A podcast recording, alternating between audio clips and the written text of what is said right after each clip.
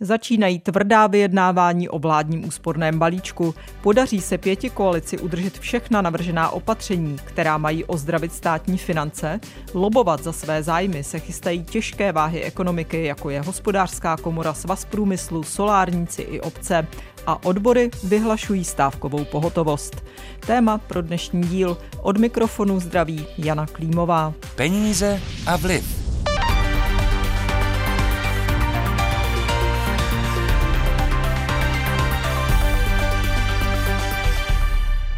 Ačkoliv vládní koalice tvrdí, že v podstatě žádný prostor pro úpravy návrhu úsporného balíčku pro příští dva roky nevidí, je otázka, jak tvrdý nátlak ustojí.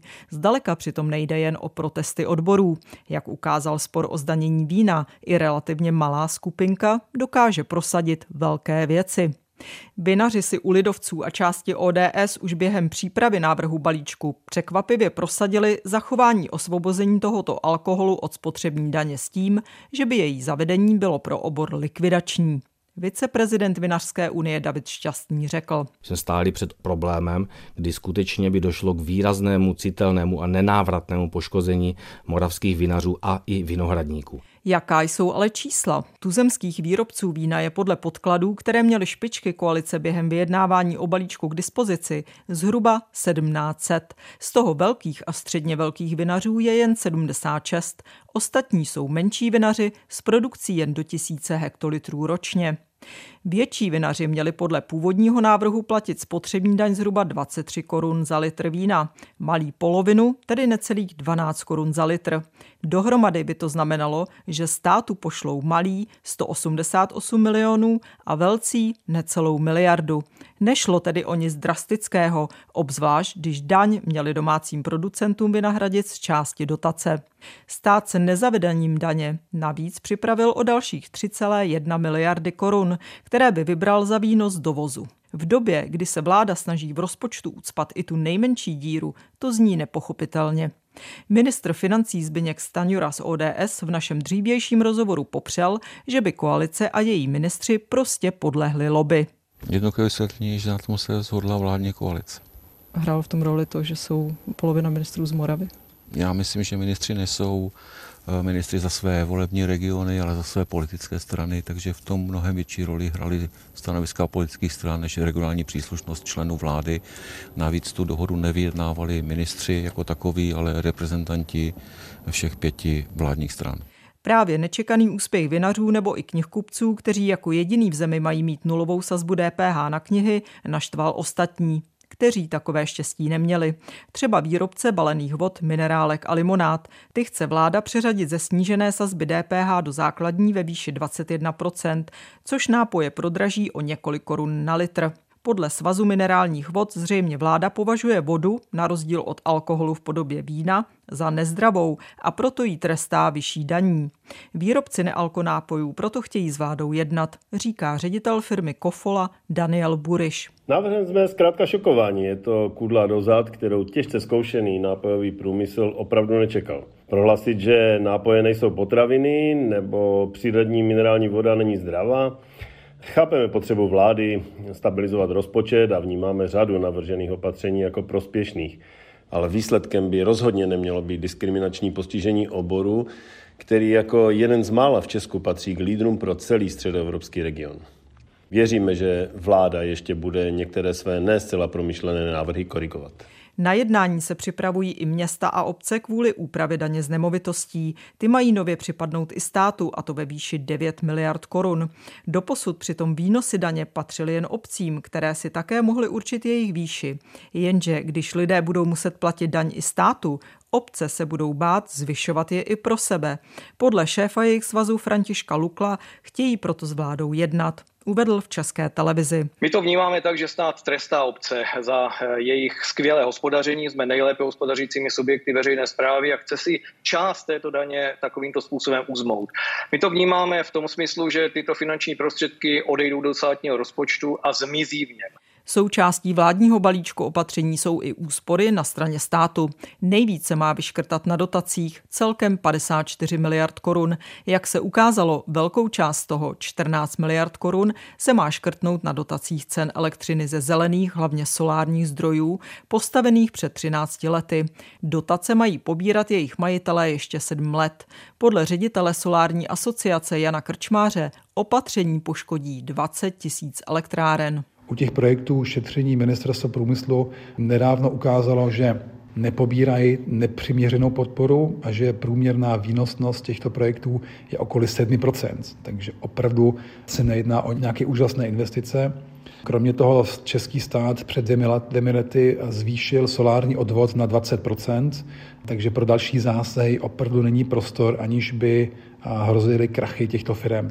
Zároveň u drtivé většině projektů nejsou naopak splacené úvěry a podle našich údajů se jedná třeba o desítky miliard nesplacených úvěrů v bankách ještě. A to, jak jsem říkal, to poškodí celkově ten celý sektor. Bude to mít negativní dopad i na nové projekty, které se budou obtížněji stavět. Mnoha firm nebude chtít investovat své peníze v zemi, která takto zachází s investicemi a investorů. Peníze a vliv. Stojí vládní balíček více na radách ekonomů a detailních výpočtech, nebo je výsledkem politických dohod?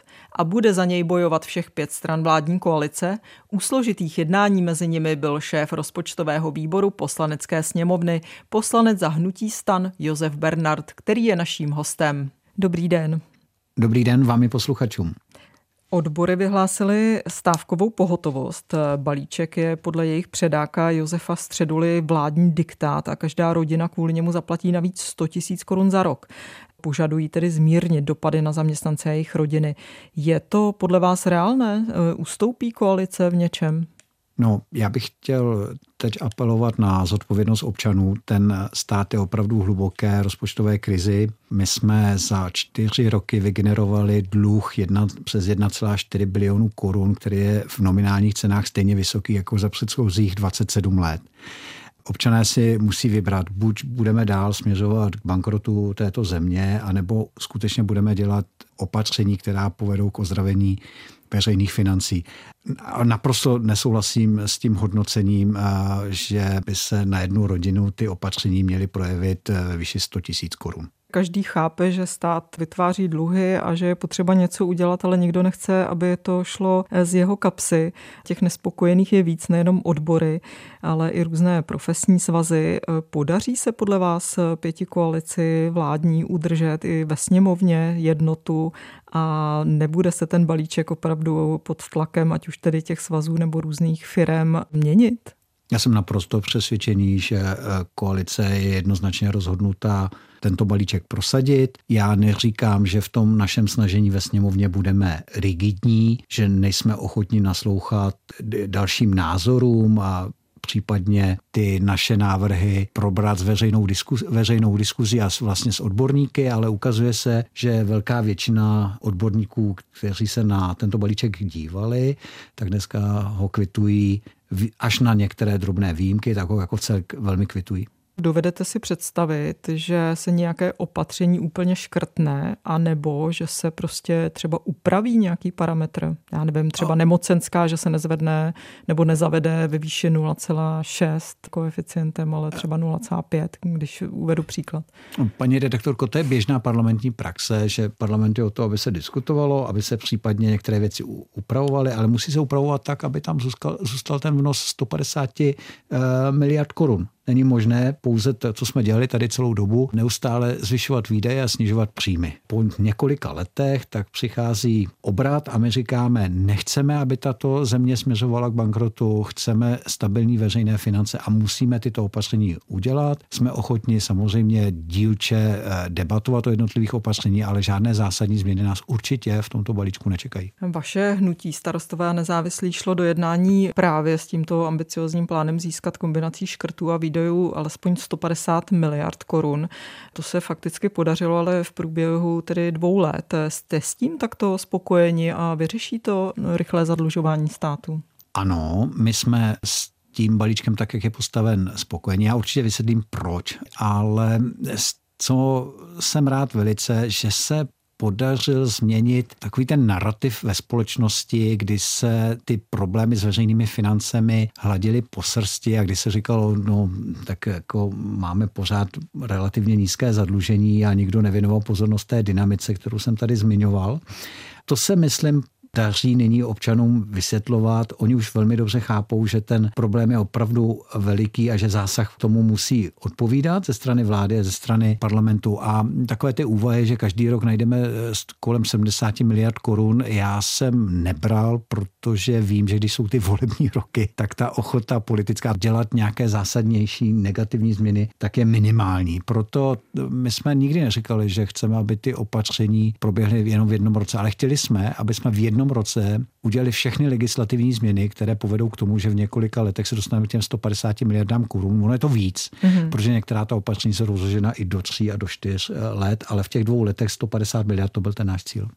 Co bylo pro stan důležité? Co jste v jednáních o konzolidačním balíčku třeba museli obětovat z toho, co pro vás bylo nějak podstatné a co se vám naopak podařilo z důležitých věcí prosadit? Já se přiznám, že moc nemám uh, odpovědi na tyto otázky rád, protože je to nějaká dohoda, kompromis, každá ta strana, která seděla u vyjednávacího stolu, tak musela z něčeho ustoupit. Pro nás bylo velmi důležité, aby ten balíček, který jsme připravili úsporných opatření, aby měl sociální parametry, Dám teď třeba jeden, dva příklady. Když jsme se začali bavit o jedné snížené sazbě a jedné sazbě 21% DPH, tak pro nás bylo velmi zásadní, aby v těch snížených sazbách eh, zůstalo například teplo a voda, protože jsme chtěli pořád, nebo snažili jsme se v tom našem úsilí, aby jsme eliminovali dopad na nízkopříjmové obyvatele.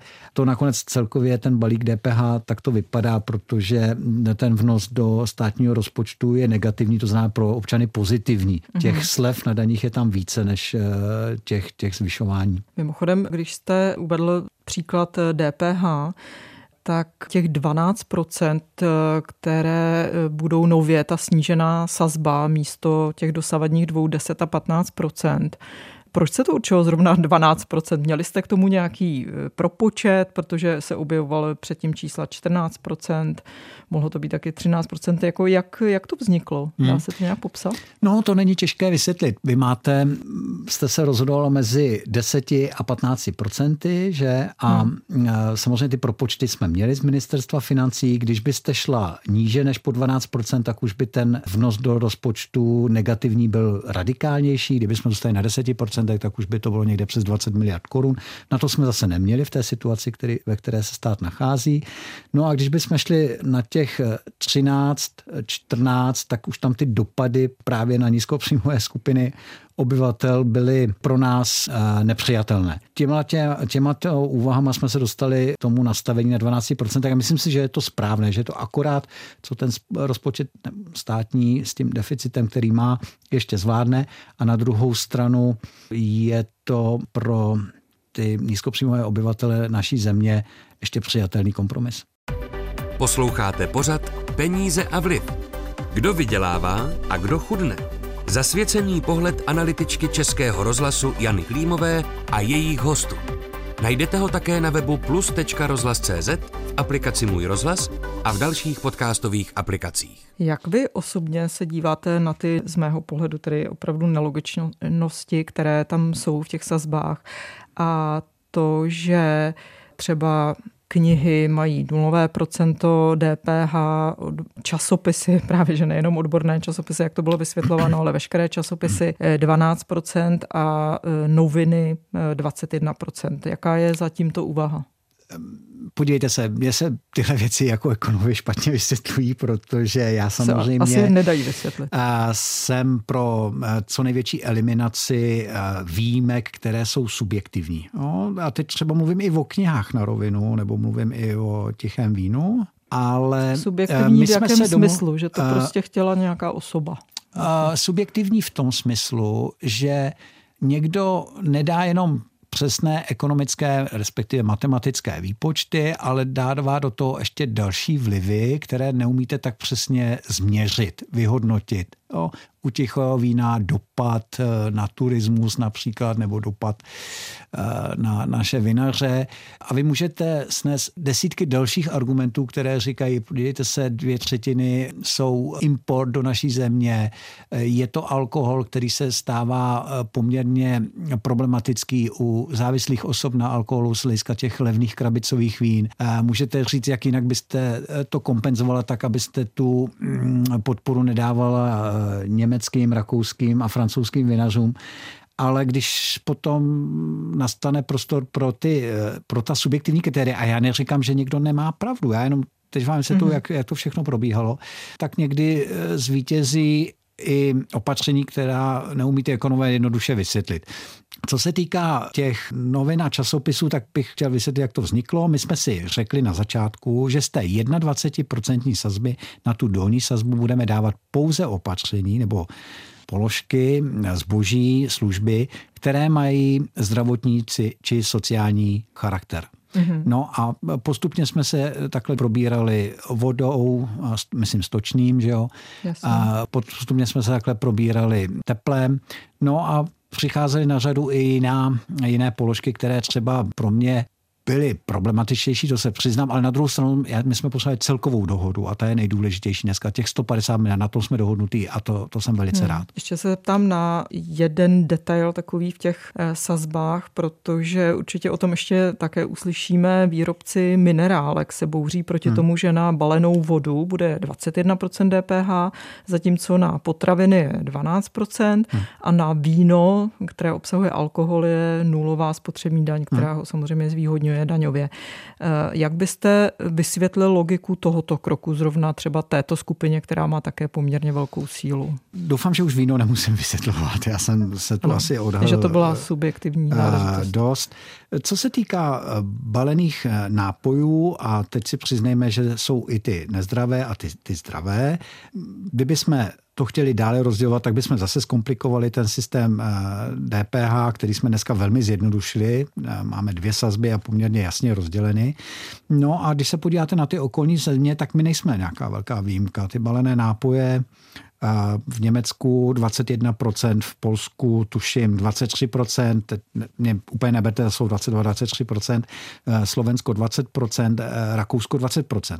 Takže já jenom se, jsou tam dva aspekty. Jedna, nevím, jestli úplně by se měly podporovat eh, přeslazené eh, nápoje, které mají velký dopad na, na zdravotní styl našich obyvatel. Hmm. A do, pak je tam ten druhý aspekt, zamyslet se nad tím, jestli opravdu to nadužívání balených nápojů, víme, jaké problémy obecně máme s obaly jako takovými, jestli to je důvod, eh, aby jsme opravdu nedali tyto věci do ty vyšší sazby. Podívejme se ještě na zvýšení daně z nemovitosti. To je záležitost, která popouřila hodně vašich kolegů z řad starostů a primátorů měst. Oni kritizují, že zavedení části této daně pro stát, když to zjednoduším, takže bude znamenat, že obce sami vlastně nebudou raději více zvyšovat ty daně, aby tedy lidi ve svých hmm. obcích nebo městech ještě více nezatížili, když teď budou ještě k tomu platit i státu. Nemají pravdu tady v tom, hmm. nebo nezatížili jste třeba nějak zbytečně moc? Ne, tak tady si zatím jednoznačně stojím. Paní redaktorko, ve světě je skutečně obvyklé, že ten hybridní systém, že část výnosu z té daně eh, stanovuje stát, část výnosů eh, obce, takže tady jsme eh, nepřišli s něčím originálním.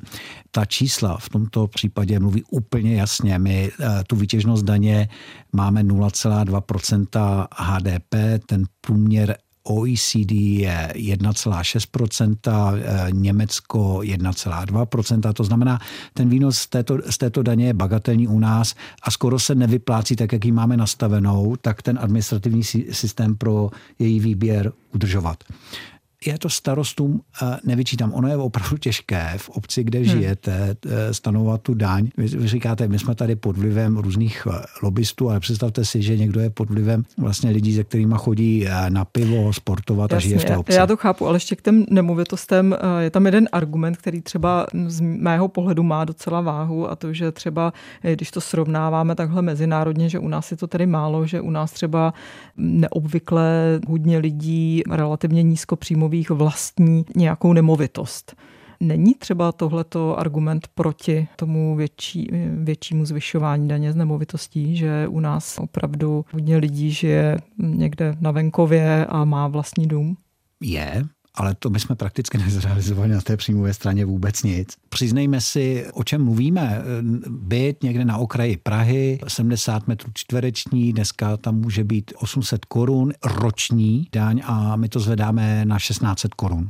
To znamená, je to na jednu stranu nezanedbatelný výnos eh, pro stát, ale myslím si, že, že se tato daň dá zvládnout a uživatel nemovitosti přece používá komunikace v té vsi, používá osvětlení, používá infrastrukturu, ať už krajskou, státní eh, či obecní, aby eh, s tou, s tou nemovitostí nakládal tak, jak si nakládá.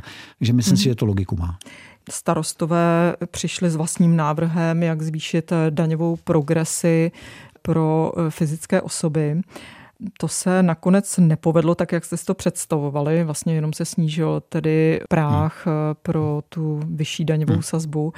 Podle společnosti PEC Research i ekonomického institutu IDEA při CERGEI jsou ty daňové zásahy do daní z příjmu fyzických osob opět fakticky plošné, třeba právě zavedením té nemocenské a tak. Hmm. Byla tedy promarněná příležitost zavést eh, větší progresy do přímých daní, což nám také doporučují eh, mezinárodní instituce. Hmm. Je tohle pro vás klamání, nebo co byly ty hlavní argumenty proti?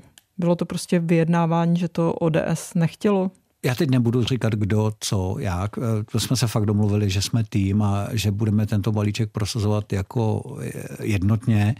Ten přístup byl klasický v tom vyjednávání. Jeden je takový ten, to jsou dvě ideologie, že jo. Eh, proč by ty, co vydělají víc, jsou šikovnější, tak měli přispívat i relativně více a ten druhý přístup byl, je to obvykle eh, i v západních zemích. Evropa je sociální, vedlejší Německo je sociální stát. My jsme na tento sociální stát navyklí a i to Německo, který je v mnoha ohledech eh, naším vzorem v hospodářské politice, tak tu progresivní daň má. No a tyhle ty dva koncepty svolu svářily a vyšlo z toho pouze ta mírn, mírnější úprava eh, té progrese, správně říkáte ze čtyřnásobku na trojnásobek Ono to tak úplně zanedbatelný vnos do rozpočtu a úplně zanedbatelná úprava té progrese není. Ale hmm. je menší, než jsme eh, původně navrhovali my. Ale v podstatě je to všechno otázka kompromisu. Vy máte v tom vyjednávacím týmu méně než jednu třetinu a podle toho musíte postupovat. Kritika zaznívá také na to, kolik vláda eh, tedy uspořila sama na sobě, eh, respektive na státu. Například eh, rezorty mají vyškrtat celkem 54 miliard korun na dotacích. Nejvíce z toho 20 miliard mají z rezortu průmyslu a obchodu, druhý největší balík, který má vyškrtat zemědělství. Dá se říct, co je zatím, proč zrovna průmysl a obchod má vyškrtat 20 miliard? No ano, to je jednoduché. Řeklo se, že v první řadě se budou eh, omezovat dotace eh, velkým eh, právním subjektům, ty, zejména těm, které, kteří využívají úspory z rozsahu, jsou dostatečně velcí na to, aby dotace nemuseli brát. Ten stát v minulosti pomáhal v době covidu, pomáhal při jiných krizích právním subjektům. Vzpomeňme jenom na měnové intervence, že jo, aby hmm. náš průmysl byl konkurenceschopný. Tedy jestli Ta... tomu správně rozumím, tak proto, že v tomto rezortu ty, dost, ne, ty dotace často dostávají právě velké firmy. Jo, teď se to zkrátilo, já jsem jo. chtěl jakoby to vysvětlit to a děkuji za to zkrácení. A podstata té věci je, že samozřejmě Přirozeně tyto dotace jsou nejvíce v těchto rezortech, to zná zemědělství mm-hmm. a ministerstvo průmyslu obchodu. V těch 20 eh, miliardách je také 14 miliard korun, eh, které se mají seškrtat na dotacích cen elektřiny ze starších obnovitelných zdrojů. Je to opravdu snížení dotací, když část této dotace dříve platili spotřebitelé a e, kvůli energetické krizi to tedy stát v letošním roce vzal na sebe, ale to se má zase vrátit na spotřebitele. Je to opravdu e, tohleto krok správným směrem? No kdyby to bylo tak, jak říkáte, paní redaktorko, tak by to nebyl krok správným směrem, ale co já mám informace z ministerstva průmyslu a obchody a s, s panem Siklou jsem o tom mluvil, mm-hmm. tak domácnosti to kompenzované bude opět. Jo? To znamená, domácnosti tímto snížením dotací uh, nebudou postiženy. tam jsou zhruba tři oblasti, když to takhle, jedna, o které jste teď říkala, navrácení těch poplatků za obnovitelné zdroje energií fyzickým osobám, respektive domácnostem, tak to se nebude konat, popřípadě to bude jinak kompenzováno. Potom je to eh, firmám, tam to pravděpodobně se vrátí, ty poplatky za OZE v nějaké podobě, jestliže budou přijmuté. No ale pak je tu velká platba, která se eh, platí těm velkým solárním parkům, eh, někdo říká solární barony, kde já se k tomu zákonu, já nevím, to bylo 2009 nebo kdy, kdy se to, to přijímalo. Hmm, A my jsme prostě přesvědčeni, že oni už splatili svoji investici investici, že už nadále eh, vydělávají a i při započtení odpisů a že není potřeba tyto eh, pro nás velmi zatěžující dotace těmto velkým solárním eh, parkům platit. Pravděpodobně nás budou čekat nějaké arbitráže, vždycky každý o tom mluvil, že on to, on to změní, že na tyto peníze které si, já opravdu osobně si myslím, že už dneska jsou nespravedlivé, takže zastaví a dělá to až tato vláda a já jí za to děkuju. A já vám děkuji za rozhovor. Já děkuji vám za rozhovor a děkuji i za pozornost posluchačů. To byl Josef Bernard, předseda rozpočtového výboru poslanecké sněmovny Zahnutí stan. Z dnešního dílu je to vše. Poslechnout si pořad Peníze a vliv můžete i v aplikaci Můj rozhlas nebo ve všech podcastových aplikacích. Příjemný poslech dalších pořadů přeje Jana Klímová.